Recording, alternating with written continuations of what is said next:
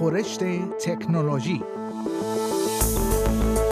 خورشت تکنولوژی یک پادکست هفتگی به زبان فارسی از رادیو اسپیس فارسی است.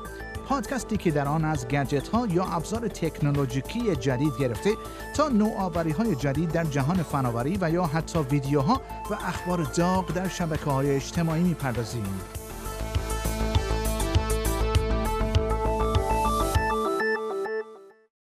شرکت مایکروسافت به کارکنانش اطلاع داده است که در صورت تایید مدیرشان می توانند به طور دائمی از خانه کار کنند.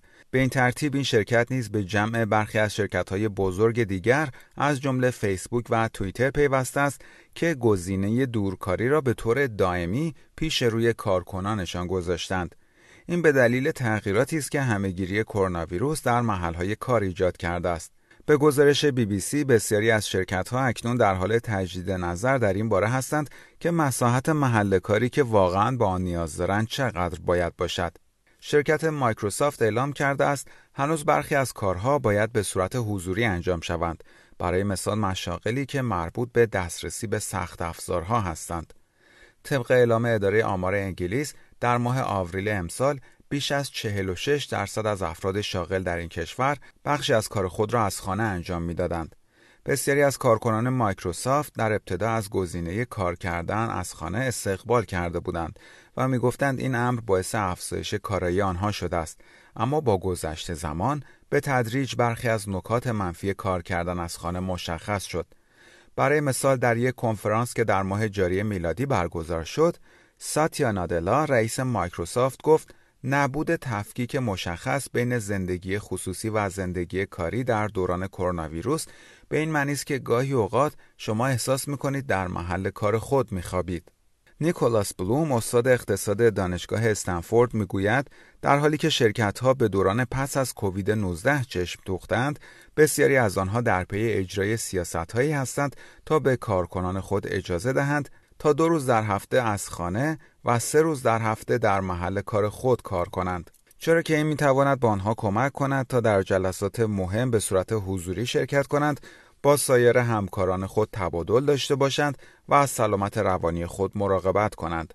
و خبر بعد ارتش آمریکا به طور آزمایشی استفاده از های واقعیت افزوده یا اوگمنتد ریالیتی را شروع کرده است تا پرسنل نظامی بتوانند در میدانهای نبرد از راه دور به سگها دستور دهند.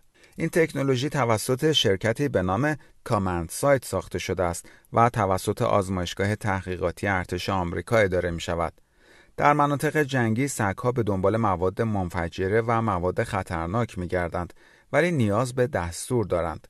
این عینک ها که روی صورت سگ ها قرار داده می شوند طوری طراحی شدند که به پرسنل نظامی که اداره آنها را بر عهده دارند این امکان را می دهند تا با این سگ ها ارتباط داشته باشند. معمولا این دستورات با حرکات دست و یا با استفاده از نور لیزر یا به اصطلاح laser pointer داده می شود که در هر دو صورت پرسنل نظامی باید به سگها نزدیک باشند. اما در صورتی که استفاده از این عینک ها که به صورت دوربین هم عمل می کنند به طور رسمی در ارتش آمریکا شروع شود دیگر نیازی به حضور پرسنل نظامی در نزدیکی این سگ ها وجود نخواهد داشت. سگ ها با استفاده از این دوربین های واقعیت افزوده می توانند نشانه های تصویری را ببینند که با آنها آموزش داده شده است تا از آنها پیروی کنند. در این حال اپراتورهای نظامی هم می توانند از طریق دوربین های نصب شده روی این عینک ها فضای اطراف سگ را ببینند. جاستین برانک یکی از پژوهشگران مؤسسه تحقیقات دفاعی رویال یونایتد سرویسز می‌گوید اینکه بتوان سگها را از راه دور هدایت کرد و با آنها دستور داد مزایای تاکتیکی زیادی دارد و خبر بعد مردم در شهر فینیکس در ایالت آریزونای آمریکا به زودی می توانند سوار تاکسی های بدون راننده شوند چرا که گوگل در حال توسعه سرویس ویمو در این شهر است. ویمو یکی از شرکت های زیر مجموعه شرکت الفابت یعنی شرکت مادر شرکت گوگل است. قبل از شروع همهگیری کرونا ویروس تاکسی های بدون راننده به طور آزمایشی مورد استفاده برخی از مشتریان ویمو قرار گرفته بودند. به گزارش بی بی سی این تاکسی های بدون راننده در ابتدا در دسترس اعضای خانواده همین مشتریان قرار خواهند گرفت ولی در عرض چند هفته همه مردم این شهر می توانند از این سرویس جدید استفاده کنند. عرضه این سرویس در این شهر دو سال دیرتر از چیزی که قبلا برنامه ریزی شده بود صورت می گیرد. این خودروها از راه دور تحت نظارت خواهند بود و در شرایط غیرعادی از جمله بسته بودن یک مسیر اپراتورها وارد عمل خواهند شد تا کنترل تاکسی را بر عهده بگیرند. این تاکسی های بدون راننده در مرحله اول فقط در 130 کیلومتر مربع از این شهر فعالیت خواهند داشت. کریس جونز یک تحلیلگر خودرو در شرکت تحقیقاتی کنلیس می‌گوید ویمو در حال حاضر در زمینه تکنولوژی خودروهای بدون راننده پیشرست و اکنون باید مردم را متقاعد کند تا سوار خودروهای بدون راننده شوند. به نظر می رسد کرونا ویروس مردم را تشویق خواهد کرد تا از چنین تاکسی هایی استفاده کنند. در مرحله بعدی این شرکت قصد دارد تا عرضه تاکسی های بدون راننده را در شهرهای دیگر نیز آغاز کند.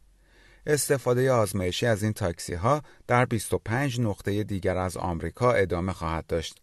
و خبر پایانی برنامه خورشت تکنولوژی این هفته ناسا در حال آماده شدن برای فرود آوردن یک فضاپیما روی یک سیارک به نام بنوست. قرار است این فرود در ماه جاری میلادی انجام شود. هدف از این اقدام این است که بخشی از خاک این سیارک به زمین منتقل شود. کاوشگر اوسیریس رکس برای مدت حدود دو سال در حال گردش دور این سیارک کوچک بوده است تا برای فرود روی آن آماده شود.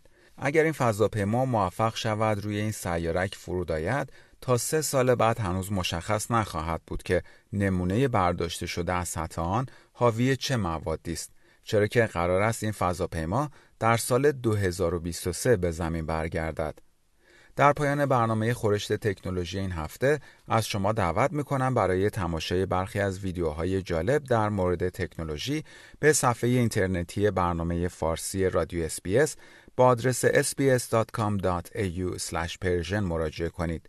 شما همچنین می توانید پادکست های خورشت تکنولوژی را دانلود کنید و در هر زمانی که خواستید آنها را بشنوید.